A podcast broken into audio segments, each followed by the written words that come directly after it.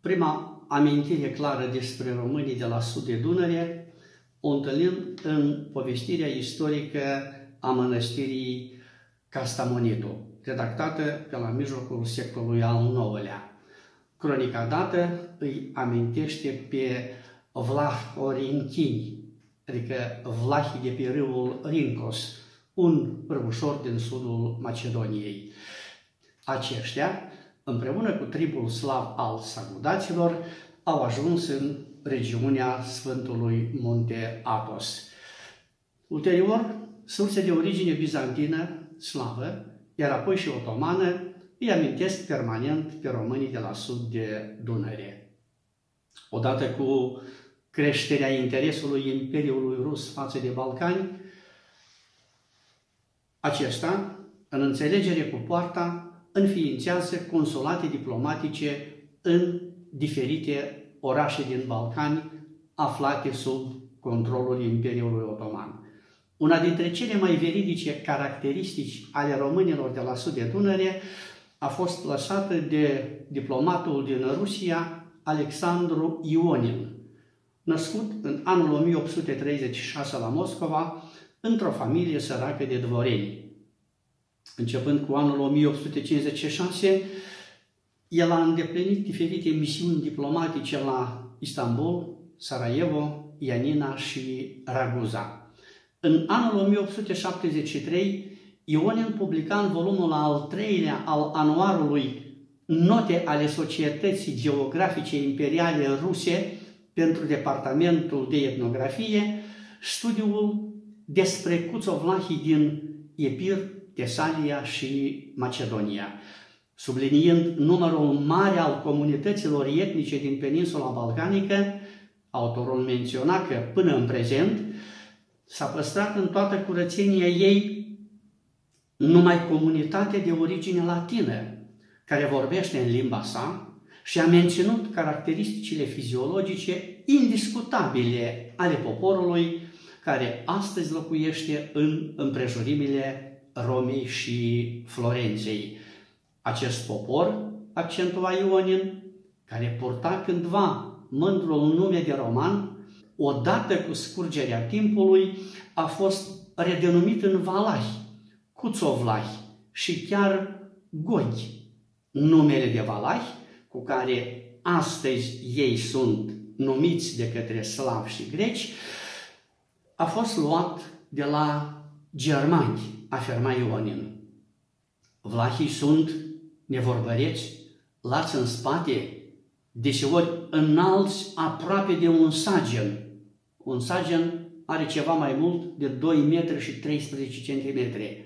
Grecii, continua Ionin, niciodată nu au putut învinge această mână de populație de alt neam. În țara unde totul s-a supus influenței și culturii grecești, singuri românii au un mod de viață original și deosebit. Românii locuiesc într-o masă compactă în pind. Obiceiurile lor atestă că modul de viață s-a constituit sub influența unor împrejurări foarte nefavorabile. Siliți de aceste împrejurări, românii au fugit în țara unde locuiesc acum și ascunzându-se după stânci, păduri și zăbezi, au supraviețuit până astăzi. În aceste condiții, românii și-au menținut existența. Modul lor de viață, practic, a rămas neschimbat.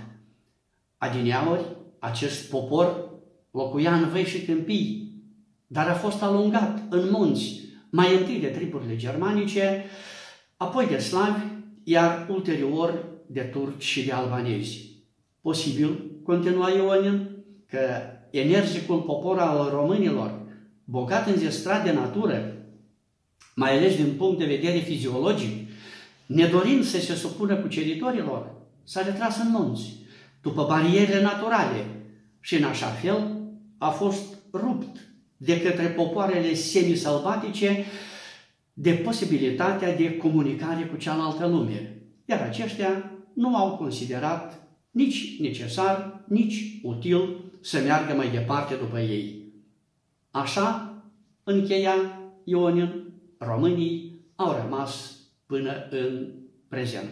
Adică până în a doua jumătate a secolului al XIX-lea, când autorul și-a publicat studiul respectiv.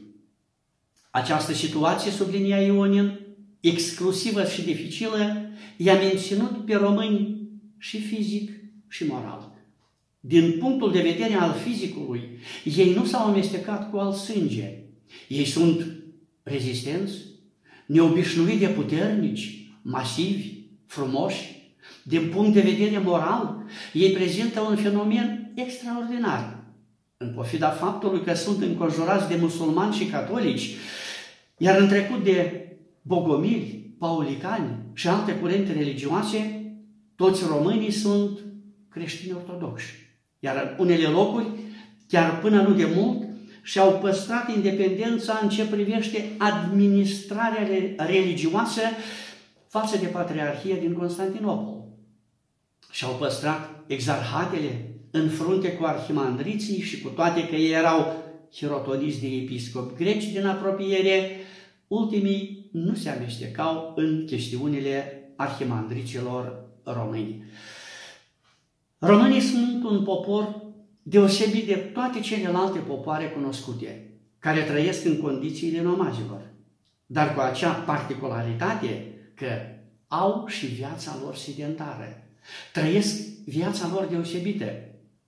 Și chiar în secolul recent, nu o singură dată, cu arma în mână și-au apărat patria, adică munții și satele lor.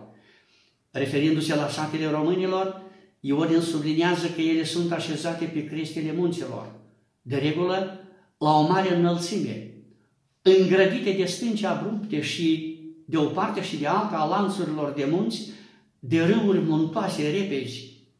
Referindu-se la românii din Pind, Ionin menționează că așezarea principală a românilor din Pind, un fel de capitală, este orașul Mețov, așezat la circa 3500 de picioare deasupra nivelului mării, adică peste un kilometru, cu circa 1000 de case în două nivele, construite excelent, cu multe ferestre.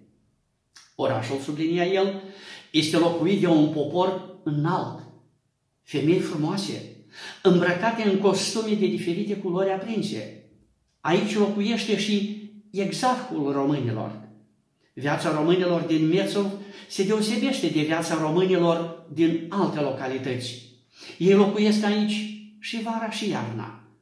Civilizația greacă a pătruns în Mețov mai mult decât în alte localități ale românilor din Pind. Totuși, această localitate bogată menține obiceiurile sale, particularitățile naționale. În acest oraș, multe femei pot citi și scrie în limba greacă, dar chiar dacă locuiesc în Ianina sau Larisa, apără cu înverșunare costumul și limba lor în familie. Lângă Mețov, de-a lungul Pindului, de la hotarele Greciei, se întind alte localități băștinașe ale românilor, principale dintre ele fiind Calarites, Crania, Perivol, Avdelea, Samorin și altele. Calarites este un oraș bogat, cu circa o mie de case. Samorin este situat la înălțimea de 5200 de picioare de la nivelul mării, adică peste 1600 de metri. Și avea orașul circa 1500 de case. Ionin a rămas surprins de frumusețea construcțiilor locale, de poporul care locuia aici, vesel și frumos, cum îl aprecia el. De asemenea, atenția lui Ionin a fost atrasă de depozitele de mărfuri românești, care se vedeau în ziua când el a fost aici, de Sfântul Gheorghe, aproape întregului neam românesc. Printre aceste mărfuri predominau covoarele, postavul gros și mițos, de culoare roșie pentru femei și alb pentru bărbați și de asemenea cașcavalul și catârii. Viața în aceste localități este deosebit de interesantă și originală. Se vede, observa autorul, că numai condițiile istorice vitregi, lupta disperată pentru viață, au putut să împingă un întreg popor într-un așa loc unde nu se poate trăi. Dar oamenii izbutesc să trăiască. Comparând viața românilor din aceste localități cu viața albanezilor, Ionin constata că românii trăiesc bine și în belșug, mult mai bine decât albanezii și decât grecii, care prelucrează câmpii bogate de la poalele munților. Românii au păstrat naționalitatea lor, sublinia Ionin. România, atenționa el, nu trăiesc permanent în munți. O jumătate de ani locuiesc la câmpie, unde locuiesc greci, slavi, albanezi, ei cu trăiere cu catârii lor întreaga Turcie și cu toate acestea nu pierd naționalitatea lor. În afară de originarele din Mețov, nu veți găsi nicio româncă care ar putea vorbi o altă limbă decât limba română. Esența problemei, sublinia autorul, constă în aceea că și în câmpie românii locuiesc deosebit, așa ca și în munți. Nu se amestecă cu locuitorii satelor din jur. Destul de amănunțit sunt descrise de către Ionin casele și satele de vară ale românilor. Acestea, de obicei, sunt așezate sus în munți, la izvoare unui râu, unde sunt pășuni bogate și pături diese de pin. Casele lor sunt construite din bucăți mari de piatră neprelucrată, sunt masive, trainice. Ferestrele sunt mici și amintesc ambrazurile cetăților. Intrările sunt joase, încât românii înalți se apleacă atunci când intră și odată intrați, se străduie să se așeze cât mai repede pentru a nu se lovi cu capul de pod. Camere sunt multe, dar femeile nu locuiesc aici împreună cu bărbații, așa cum este obișnuit la greci. Casele sunt acoperite cu plăci negre din șisturi minerale și în interior nu sunt sobe. Odăile sunt împodobite simplu, dar deseori foarte bogat. Podeaua este așternută cu covoare, pe marginile camerei sunt așezate saltele din lână de oaie și acoperite cu postav gros, nițos, de regulă de culoare roșie sau albastru. Pereții sunt împodobiți cu dulăpioare, policioare, etajere, nișe. Toate acestea sunt sculptate cu gust artistic din lemn de nuc sau pin.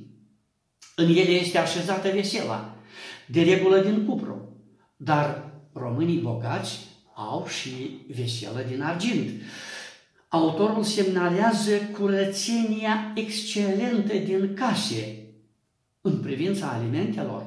Ionin informează că românul numai decât o să vă ospăteze cu carne prăjită de berbec, o să vă servească cu un lapte minunat și cu un cașcaval. Iar pentru un oaspete scump vor prăji chiar și păstrăvi. Vin nu veți găsi nicăieri, avertizează Ionul, Ionin cititorul, fiindcă românii nu beau. Principala bogăție a românilor sunt oile, catârii și sculpturile în lemn. În localitatea Perivol, unde a fost Ionin, sunt circa 500 de case. Autorul relatează și despre cumpărarea de către călătorii englezi care au trecut prin localitate a unor sculpturi din lemn realizate de meșterii români, plătind pentru ele foarte scump. De asemenea, multe dintre bisericile din orașele grecești sunt împodobite cu sculpturi din lemn realizate de meșterii români. Femeile, sublinia Ionin, nu stau nici ele fără lucru.